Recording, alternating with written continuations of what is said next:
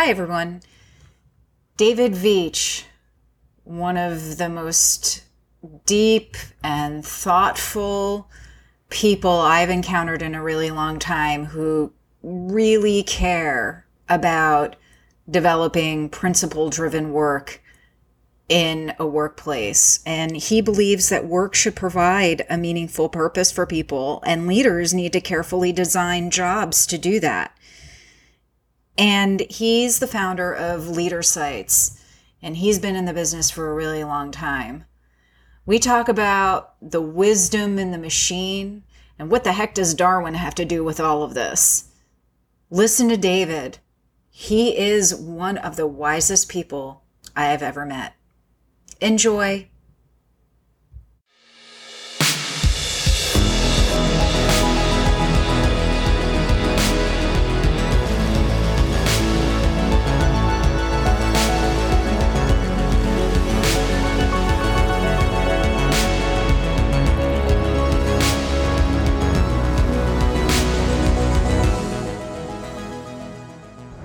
C Suite Radio.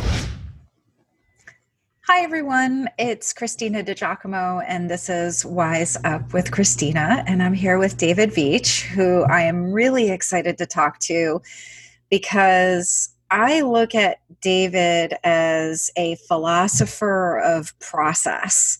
And we'll get into what that means in just a moment. But, you know, we don't think of process as something that could be philosophical, but I think that David has really cracked the case on this.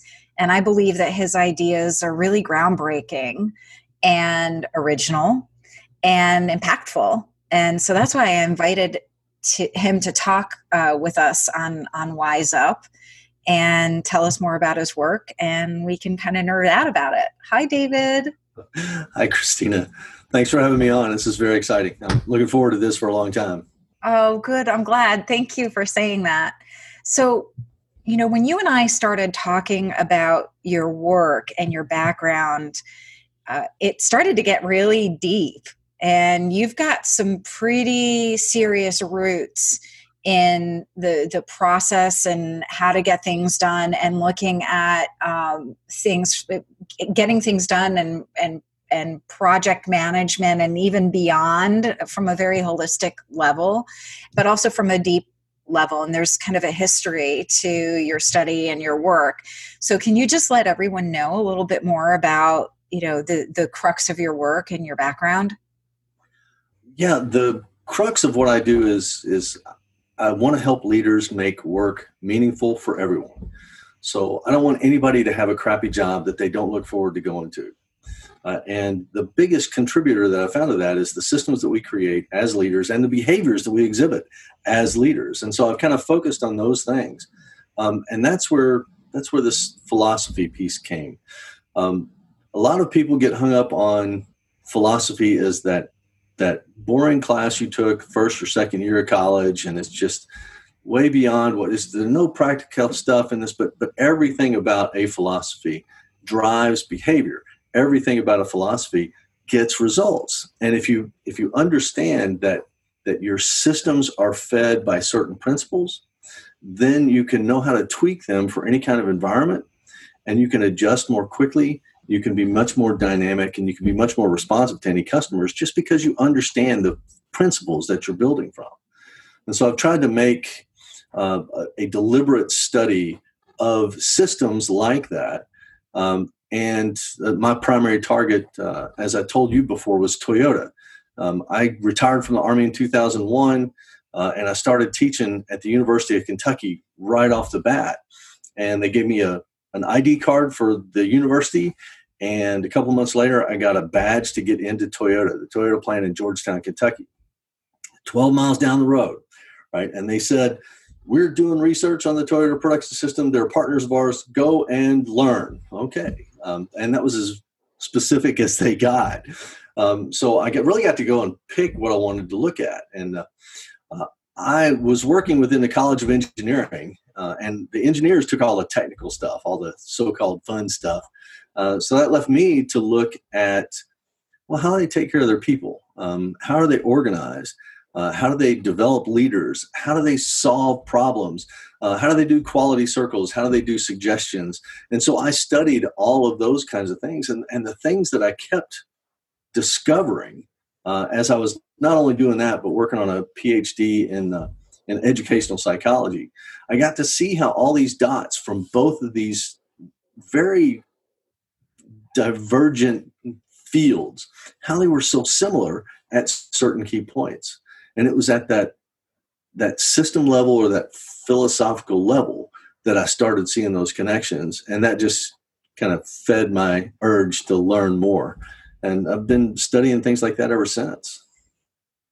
So I just want to make sure that this is not lost on anyone because see i get really excited about it but i just want to make sure that people people are really getting what you're putting down because essentially what you've found is eh, for lack of a better expression the philosopher in the machine right? The like the the the intention in the machine.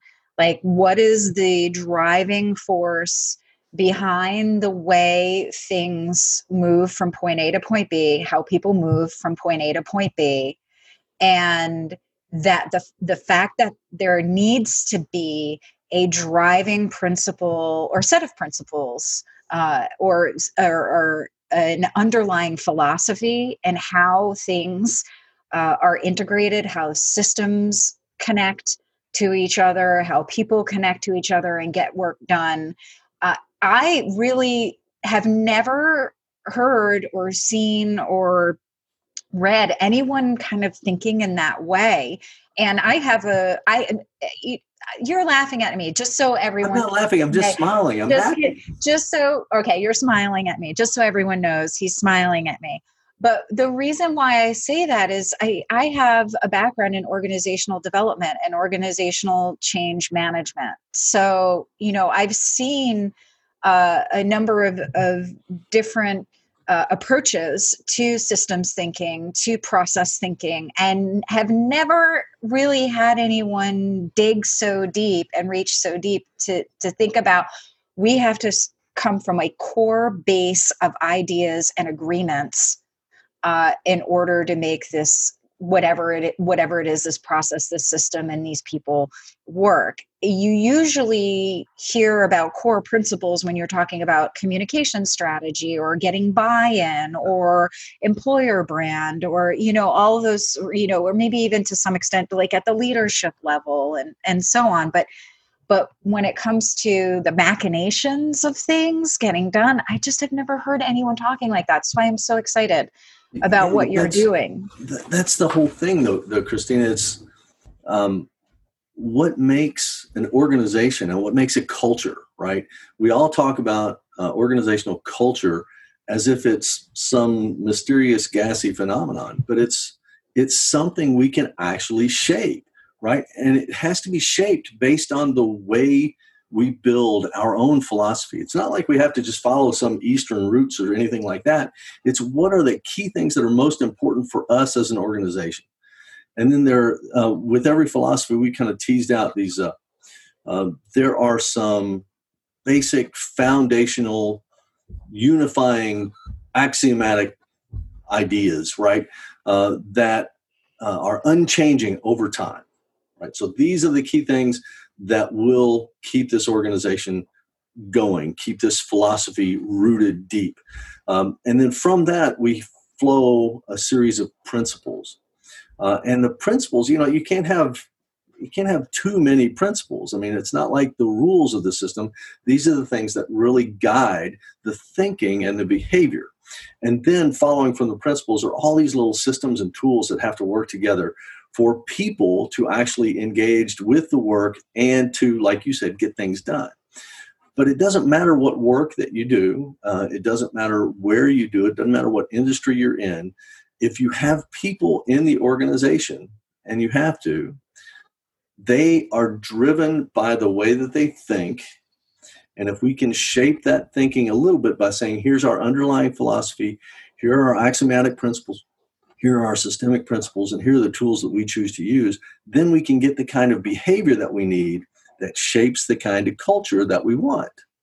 So if we haven't defined that philosophy, um, we're not going to be able to make as much progress as if we were just kind of thrashing about, which is typically our approach to change is let's thrash about a little bit. Oh no, this is happening. Let's do this.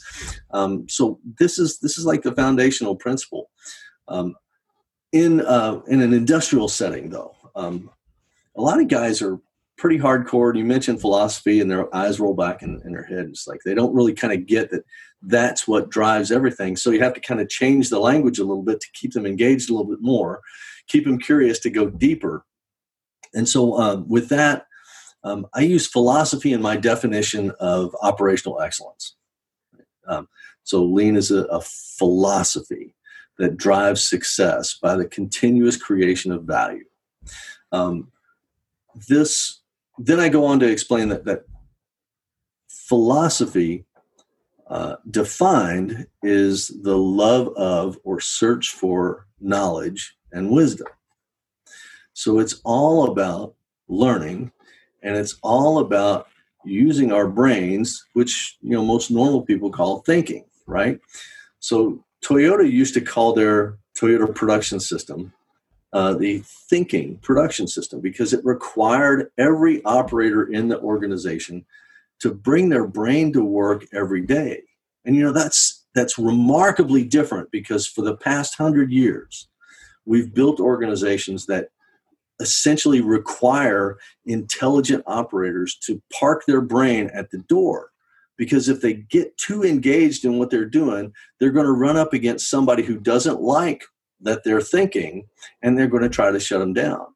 Um, so ford did it by micro uh, how do i put this? Uh, by making the steps of work uh, micro steps instead of building the full car. You know 1908 when he really he made 10,000 cars in 1908 that was unheard of right? And they were expensive by today's standards. But the operators would build the entire car. A team of maybe eight men would build the entire car from nothing. Well, people like the car, right? So demand starts skyrocketing, and this takes a long time to get to the skill level that you need. And so he had to find a new way to make these cars, and he invented the moving assembly line that I'm sure most folks are familiar with. Uh, but what what really drives me crazy about the way that this evolved was he took the most qualified people in the organization, the guys who could build a car from air to a complete car, right? Super skill level. And he put those same guys on the line where they did one job for eight hours a day. And, and you got to wonder, I mean, what does that do to your cognitive capacity? What does that do to your ability to think? And if you start thinking and start seeing that, hey, man, this would work better doing this and that, but the manager says, hey, just put your head back down and work, it's hard to drive that kind of improvement. Now, Ford got all kinds of improvement, but he got it from engineers, he got it from managers, not from the vast majority of the brain power in his organization. So I just want to jump in here because you've touched on a lot of themes and I kind of want to package it up and, and feed it back to you. So your belief is and your belief around work has to do with starting from principle and starting from a, a unified core philosophy however that is defined uh, among leadership and obviously a number of stakeholders. And and and I include employees as stakeholders but yeah. starting from a core philosophy. So already you're speaking my language. Uh, and how that manifests and is expressed in the work is through a learning based culture so you know my my definition of philosophy is it's a protocol for engaging with the world. And like that. thank you. And so since it's a protocol for engaging with the world industrial philosophy or the, the work that i do is a protocol for engaging with the work which is very very similar to you know your your idea and how you're defining core principles and how it works in in a in a systems based approach. So there so there's that. But what you're also kind of taking into account is a, a is a like culture of inquiry and a teaching culture.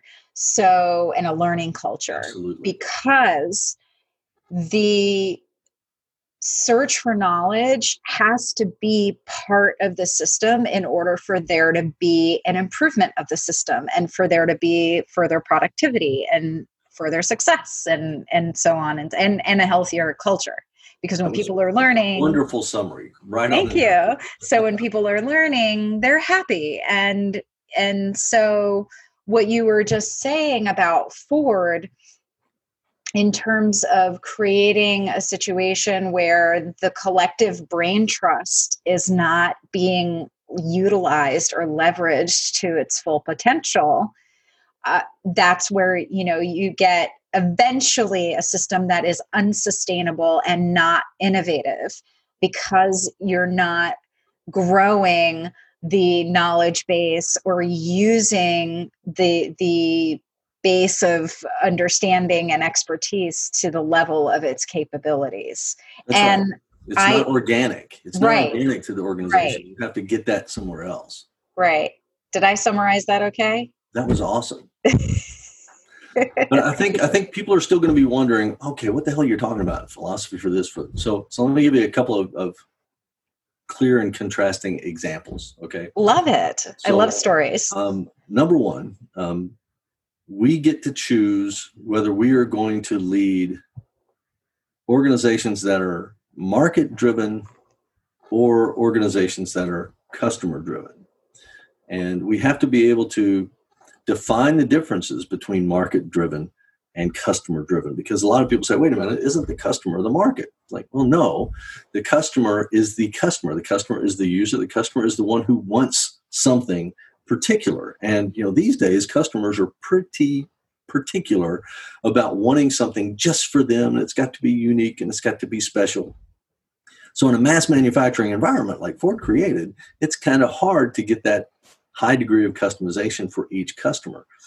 Uh, it was much easier uh, for organizations to be market focused. And that means I am going to make a product that I want to make, and I'm going to try to sell it to whoever will buy it. And that's the market.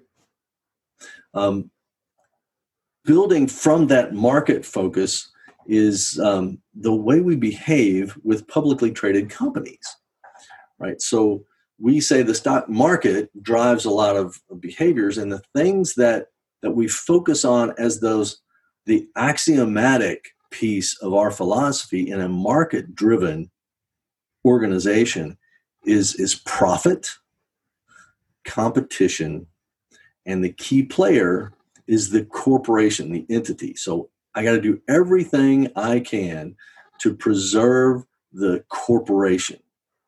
Um, doesn't really matter what that looks like but that corporation is distinct and clear and it's going to last forever. Corporations do. Our profit motive makes us do things that minimize our costs regardless of the um, side effects uh, we minimize our cost to maximize that profit and because it's um, it's kind of cutthroat in there as we're trying to offer the same kinds of things that so many other people are, competition becomes the norm. And not only are we competing as an organization against all the other organizations in that market, what that underlying behavior does is it drives that competition between the individuals in the organization. So now I've got competition within the C suite, right? so i can i want to be the next ceo maybe i don't have the stuff to pull it off all on my own so i might do things that actually undermine my teammates um, and that is witnessed throughout the organization. We if you've got an organization that's based on competition it is universally destructive. So competition is great for sparking innovation and things but it's got to be managed competition and if it, if we leave it to fester internally competition always destroys organizations from the inside out. Yes ma'am. So i just want to take a take a pause because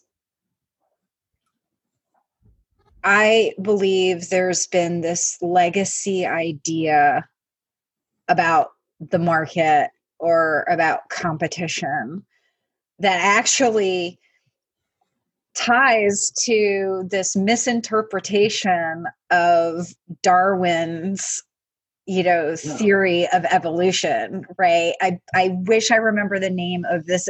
It's like an old timey industrial uh industrial era uh magnet businessman who said survival of the fittest. He took a darwinian principle that was so niche in Darwin's entire theory and used it as a as a justification for spurring like competition and policy and you know business tactics.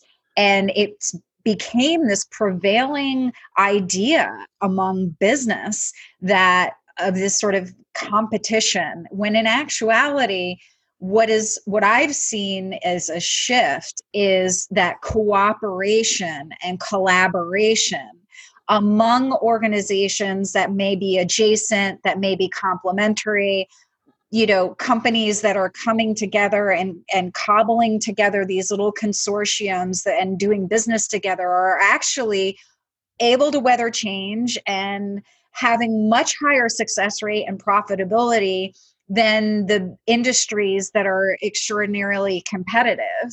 And also those organizations that have collaboration and cooperation as a defining principle their cultures are healthier their employees are happier so you know what you're saying rings so true in the in the notion that competition is an absolutely destructive force and i would argue it's because competition is not what is inherently natural to us as human beings and how we organize and how we interact with each other.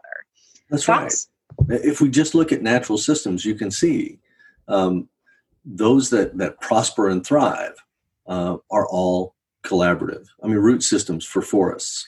Uh, now, you can say that there, there, there are um, predators and they compete for limited resources, um, but there's a balance that gets struck in that natural system. So um, I think that's a wonderful observation. And, and, if we can be, we can learn lots and lots and lots from, from natural systems. I read a book called The Living Company by Ari de Geus um, about 100 years ago.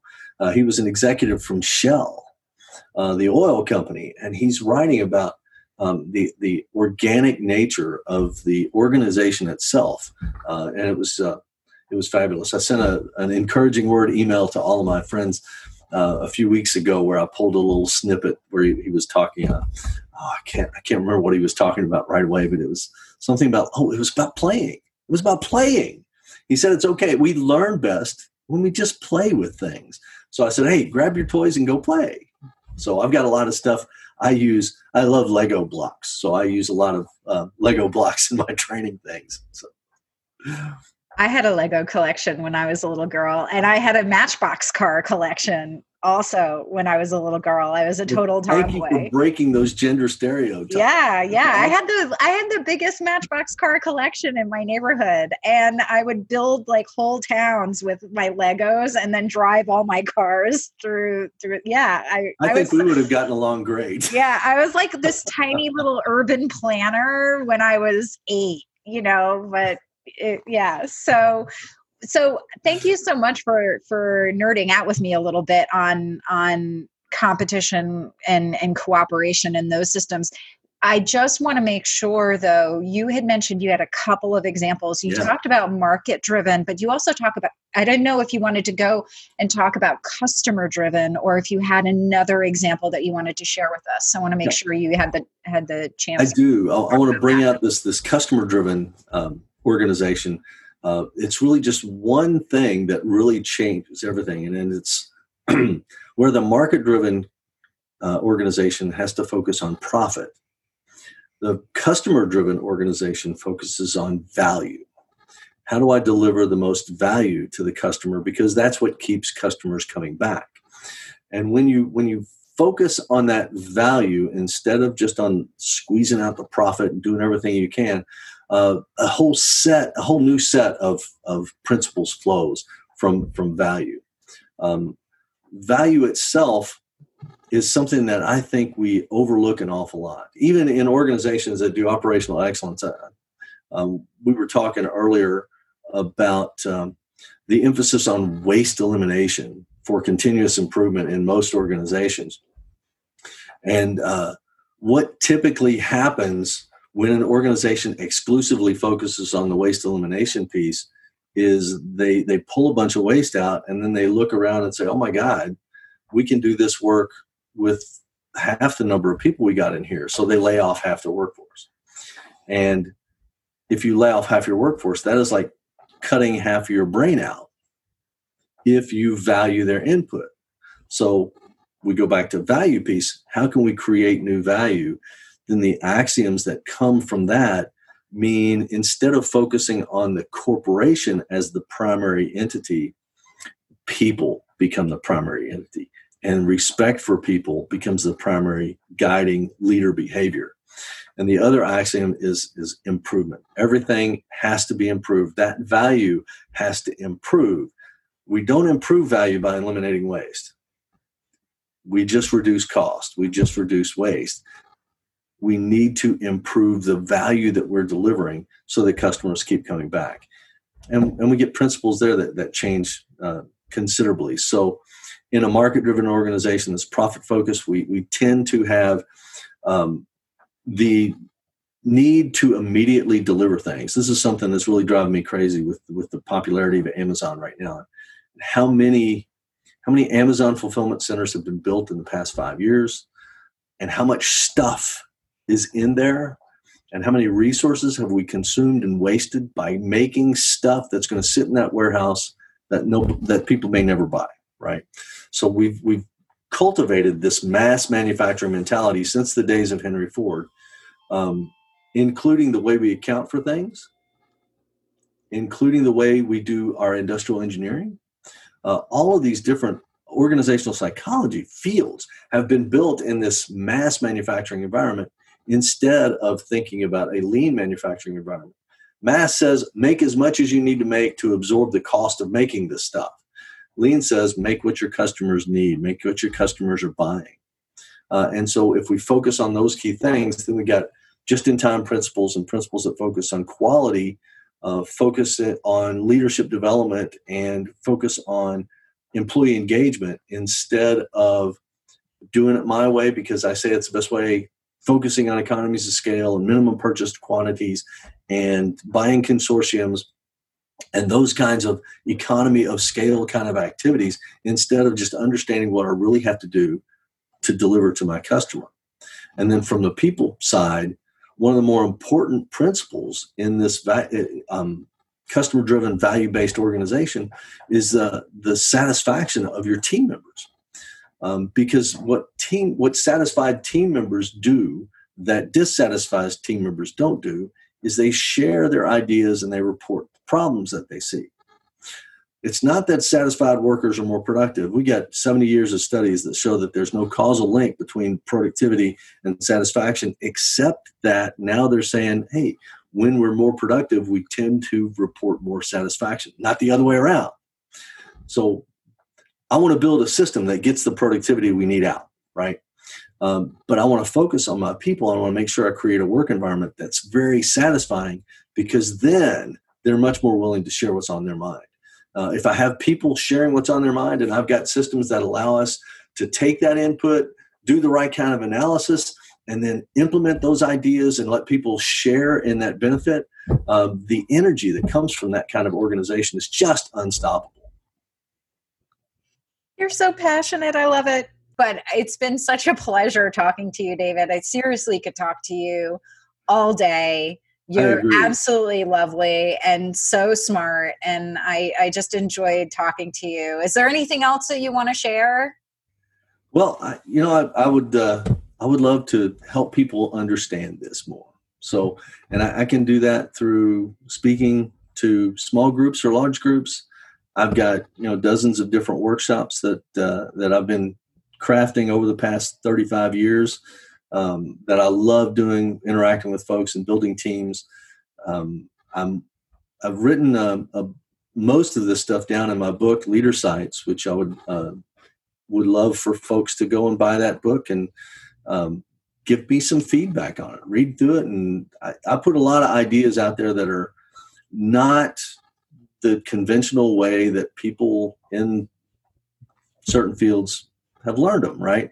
And so when I when I released the manuscript, I was like terrified because it's so easy to poke holes in all this stuff. Um, but um, fortunately, I've gotten some some really good feedback. Um, the book, uh, even my wife, when, the books arrived, my sample books from the publisher arrived. Uh, normally, when I start talking about work, her eyes start rolling back, and she's like, "Wow, wow, wow." so um, she picked it up. She opened the box and she started reading through the the introduction in chapter one, and she said, "Wow, I understood everything you were saying in there." And I was like, "That was that was high praise." Um, That's so. serious. That's a huge compliment. If it passes the wife test, you actually might have put out something that's halfway decent. Just kidding. So, and, and, now I'm trying to build a. uh, trying to build an online course around leader sites um, where I can kind of tease these out and offer it up. Hopefully that uh, that'll be ready by maybe July. I'm hoping um, it's like a four part series that I'm trying to create, and uh, uh it's uh, it's fun learning and doing all this kind of stuff and getting all the technology behind it and, and putting a class online. Uh, so I'm looking forward to putting it out there, letting some people test drive it and give me some feedback so we can improve it. Right?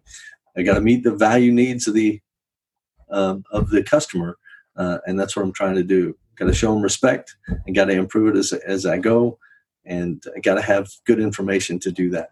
So thank you for allowing me to share all this stuff, Christina. This is this has been a blast, and, and I love it. I love having somebody who can actually share my passion about this kind of what really makes what, what's going on in your head and how does it come out at work. I love it. Wonderful, David. Your rivers run deep and you know, definitely look David up if you want something different, if you want to shake things up at your company and you want to do things differently or have just a, a different point of view. I really believe David is just not the same old, same old uh, stuff. And so definitely check him out. Hire him because he's also really nice and he's really smart. And uh, David, I really appreciate you being here. Thank you for helping us wise up. Thank you, Christine. This podcast is a part of the C Suite Radio Network. For more top business podcasts, visit c-suiteradio.com.